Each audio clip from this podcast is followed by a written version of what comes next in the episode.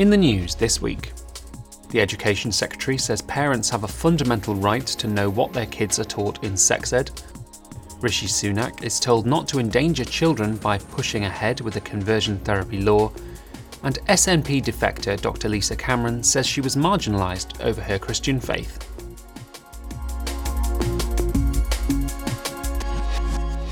Hello, the Education Secretary has told parents they have a fundamental right to know what their children are being taught in relationships, sex, and health education lessons.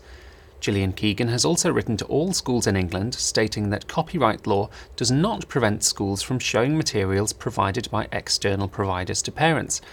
In her letter, Keegan declared any existing restrictive copyright agreements between schools and third party groups to be void and unenforceable.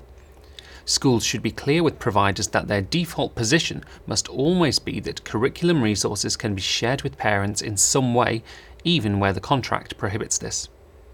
In an interview with TWR, the Institute's head of education, John Denning, welcomed her intervention, but stressed that it fell short of placing a legal requirement for transparency on schools.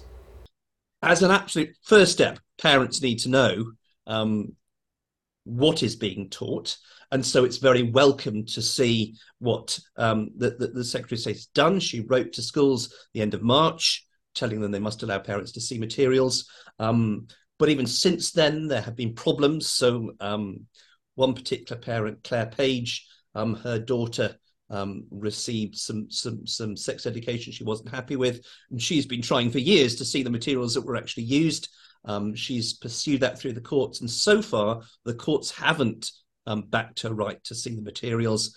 Um, and and so there's been a, a, feeling that more needs to be done. And now the Secretary of State has written again to schools um, saying, you know, that there is no reason you shouldn't show materials. In fact, you should show these materials to parents. So that's welcome. Um, but but there are others who think uh, what we really need is a change in the law on this um, to give parents a really clear legal right. The Association of Christian Teachers has written to Rishi Sunak to reiterate its opposition to a new law on conversion therapy. In a letter to the Prime Minister, Executive Director Lizzie Harewood said new legislation may inadvertently harm children and potentially criminalise teachers. She warned him that children who need to discuss gender and sexuality issues, particularly those with autism or special educational needs or disabilities, could be hindered from receiving support as teachers and others would be fearful of being accused of conversion therapy. It shouldn't be a criminal offence for educational professionals to express their religious beliefs gently and graciously to pupils when prompted, particularly on traditional Christian views about gender and sexuality. Mrs. Harewood also highlighted that abusive and coercive methods are already illegal, and accused lobby groups of seeking to enforce their particular social and political perspectives, discriminating against families children and teachers with differing views.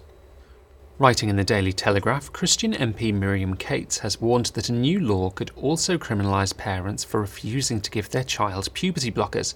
She highlighted that in the Australian state of Victoria, the law makes not affirming someone's gender identity illegal. Victoria is often held up by LGBT activists as the gold standard for a new UK law. The MP said with the ongoing scandal of the Tavistock Clinic, it would be sheer foolishness to bring in a law that could prevent parents and doctors from protecting children from making irreversible choices. Speaking to Talk TV, Mrs. Cates warned that a conversion therapy ban could threaten parents' fundamental right to safeguard their children.